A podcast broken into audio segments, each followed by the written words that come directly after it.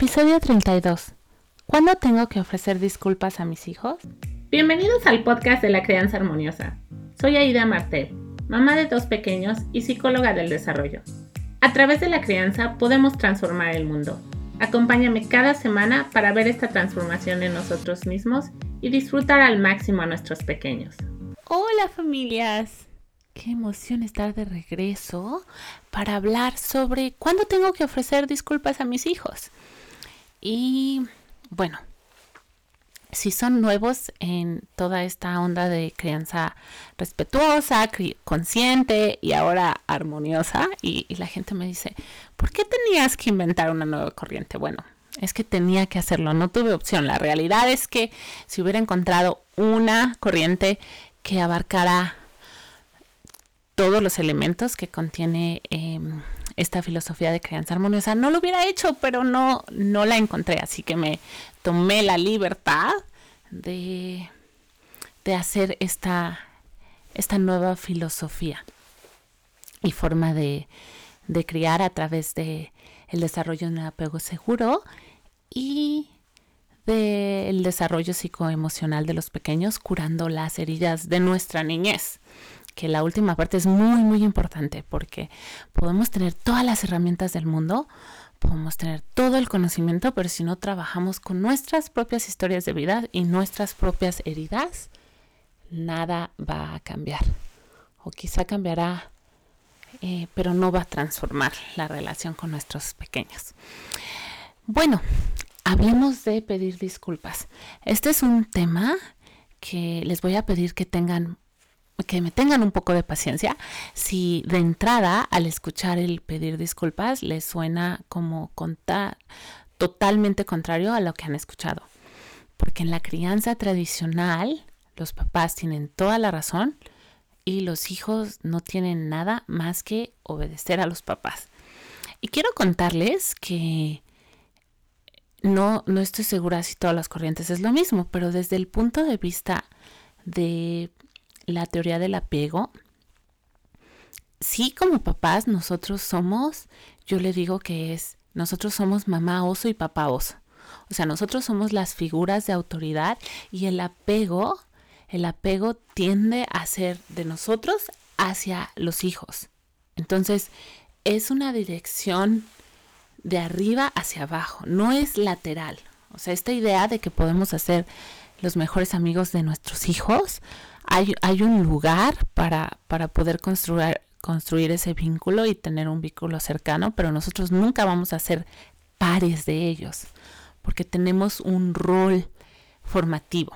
Entonces, bueno, para que no cuando escuchen este tema de pedir disculpas digan, esta corriente es como hacer todo lo que nuestros hijos quieran. No, para nada. Desde el punto de vista de la teoría de apego, nuestra responsabilidad es fungir como ese oso, esa mamá, papá protectora que guía, que estructura, que pone límites y es de arriba hacia abajo. O sea, esto no es lateral, no, no es amigos, no es entre pares. Pero entonces, ¿por qué pedir disculpas si estamos hablando de que hay esta relación de, esta figura mamá, papá oso, ¿por qué mamá, papá oso tiene que pedir disculpas a los hijos? Bueno, la realidad es que no hay perfección. Todos los papás nos vamos a equivocar. Somos seres humanos, entonces todo, todo mundo hacemos, cometemos errores. Y en esta filosofía, al cometer errores, pues obviamente vamos a tener que ofrecer disculpas. Ahora, esto ha evolucionado muchísimo. Eh, bueno, esto es parecido a las empresas. todos los que trabajamos en empresas sabemos que antes era el jefe es el jefe, el jefe no pide disculpas, el jefe dice qué es lo que se tiene que hacer y entonces los empleados obedecen. Y esto también ha evolucionado muchísimo en mi trabajo en psicología organizacional cuando hablamos de liderazgo, antes se hablaba de yo te digo la, yo te doy órdenes, tú obedeces. Ahora se habla de una cultura totalmente que ha transformado en donde es una relación mutua. Mi jefe me da retroalimentación, pero yo también le puedo dar retroalimentación a mi jefe y mi jefe puede equivocarse y entonces va tiene que ofrecer disculpas y de igual forma yo. Y aún así tiene que, sigue siendo una relación jerárquica, que es parecido al caso de mamá y, hijos, papá e hijos, sigue siendo una relación jerárquica, pero las cosas han evolucionado porque hemos reconocido que la realidad es que vamos a hacer errores y cuando cometemos errores podemos ofrecer disculpas y ojo, eso no nos resta ni nos quita autoridad ni nos hace em, vernos como inferiores ante los ojos de nuestros hijos o ya no nos van a hacer caso porque pedimos disculpas. Al contrario, cuando nosotros ofrecemos disculpas por algo que nos equivocamos o no hicimos bien, nuestros hijos, cuando les pase lo mismo, van a emular el comportamiento y van a pedirle disculpas al hermano, a la mamá o al papá. Porque la forma en que ellos aprenden es a través del modelamiento, lo que ellos observan que nosotros hacemos y eso no es ninguna ciencia, todos lo sabemos que las acciones, por eso el refrán, ¿cierto? De las ¿cómo va? Eh, las acciones hablan más que mil palabras o algo así. Em, ya lo estoy, creo que ya estoy inventando uno nuevo. Pero bueno, ustedes saben cuál es el punto. Ellos van a hacer lo que, lo que vean. Ahora, quiero introducir una nueva idea que me parece que puede ser transformadora para ustedes y ya me comentarán si, si lo encuentran transformador o no. Hoy, cuando estaba con, Benjamín, em, últimamente ha tenido problemas para dormirse a su hora, entonces alarga y alarga y alarga la hora de dormir. Eran ocho y media y yo bajé antes de hacer este episodio tenía mucha hambre, cené algo y entonces escucho los pasitos, ¿no? Y entonces sé que es Benjamín bajando las escaleras. Volteo y le digo, hijo, ¿qué haces aquí? Tienes que estar dormido, papá está arriba, ¿por qué estás aquí abajo? Y entonces, es que quería darte un beso. Pero yo estoy, estoy molesta porque sé que llevan desde las 7 de la noche intentando dormir y Benjamín no se duerme. Y entonces le dije, ok, ok, dame el beso, pero ya súbete. Seguramente no tenía la cara más amigable eh, y no fue amorosamente que le dije, no le dije, ay, mi amor, claro que sí, ven, dame un beso y ya te subes a dormir. No, no, no, no, yo estaba molesta. Y entonces Benjamín se puso a llorar. Se puso a llorar, eh, se enojó tanto que me dijo, mamá fea, ya no te quiero y se subió. Ahora, yo tengo que pedir disculpas. ¿Sería él el que me tiene que pedir disculpas porque me dijo mamá fea?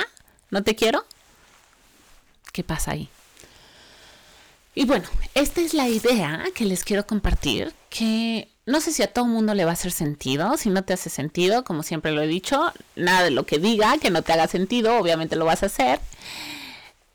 Pero esto lo escuché y esto viene no, no del área de niño mamá, pero esta es una técnica que, que comúnmente se utiliza para mejorar las relaciones de pareja.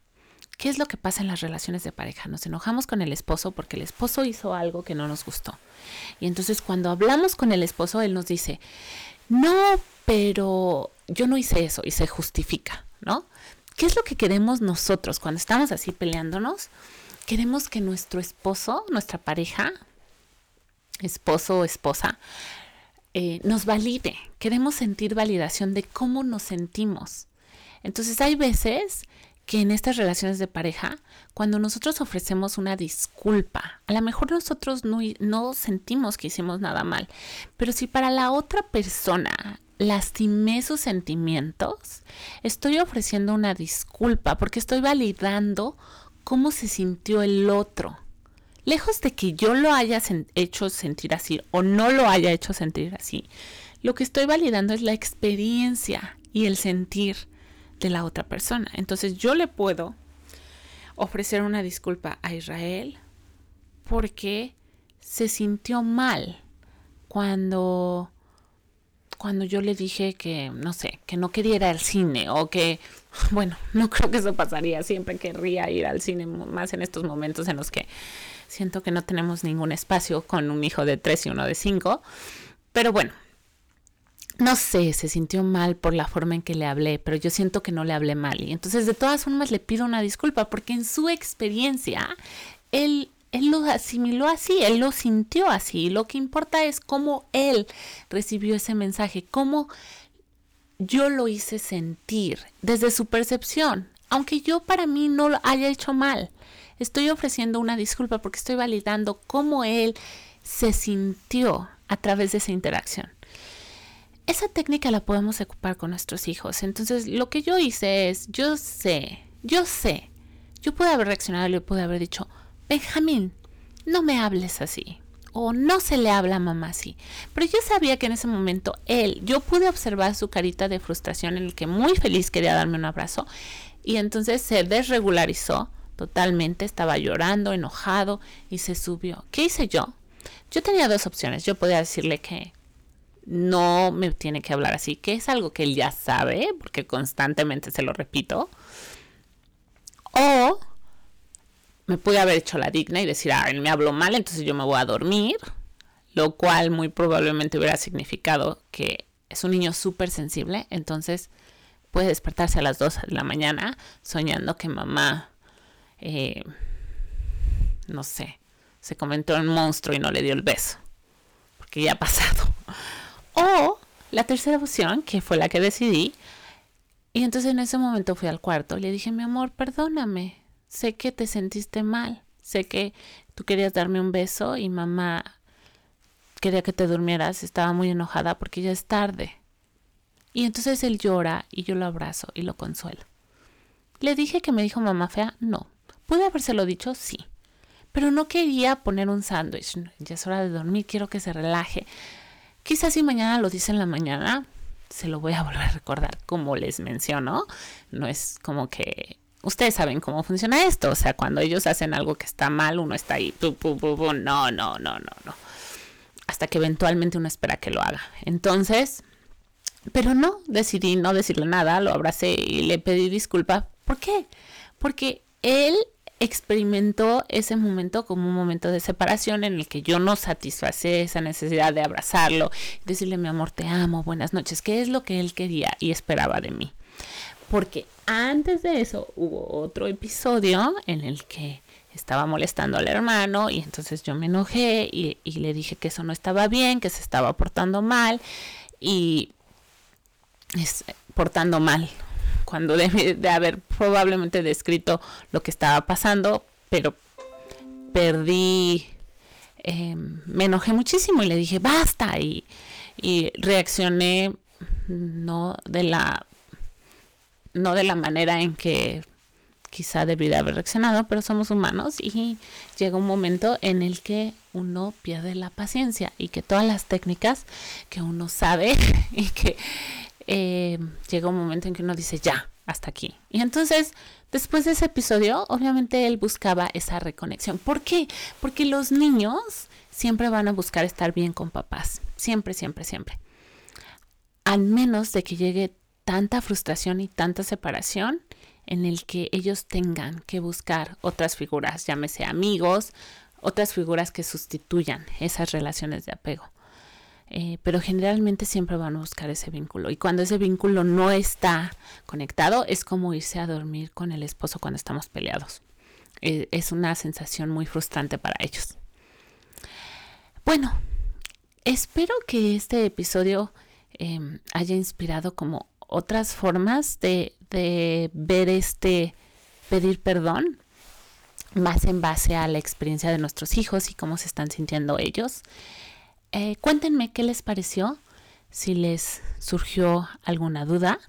Les recuerdo que en abril vamos a festejar el Día del Niño con una masterclass, con una clase maestra gratuita en el que voy a profundizar. Vamos a entrar a estudiar esta teoría del apego y cómo se forma y por qué es tan importante y cómo pueden hacer ustedes para, para eh, plantar estas semillitas que, que dejen que sus hijos desarrollen su máximo potencial al crecer. Entonces, por favor, regístrense www.crianzaharmoniosa.com.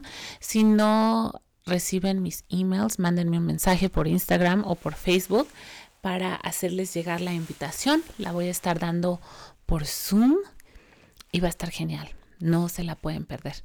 Gracias por seguir recomendando este podcast, que pueden verlo en Spotify y en Apple Podcast. Nos vemos la siguiente semana. Cuídense mucho. Si disfrutas del contenido de este podcast, estoy segura que te encantará mi masterclass Las tres claves para tener una crianza armoniosa. Esta clase te ayudará muchísimo a entender a tus hijos y te dará los fundamentos para que la temida etapa de la adolescencia sea mucho más sencilla. Puedes registrarte de manera gratuita en www.crianzaharmoniosa.com. Será un placer conocerte y resolver tus dudas. Nos vemos pronto.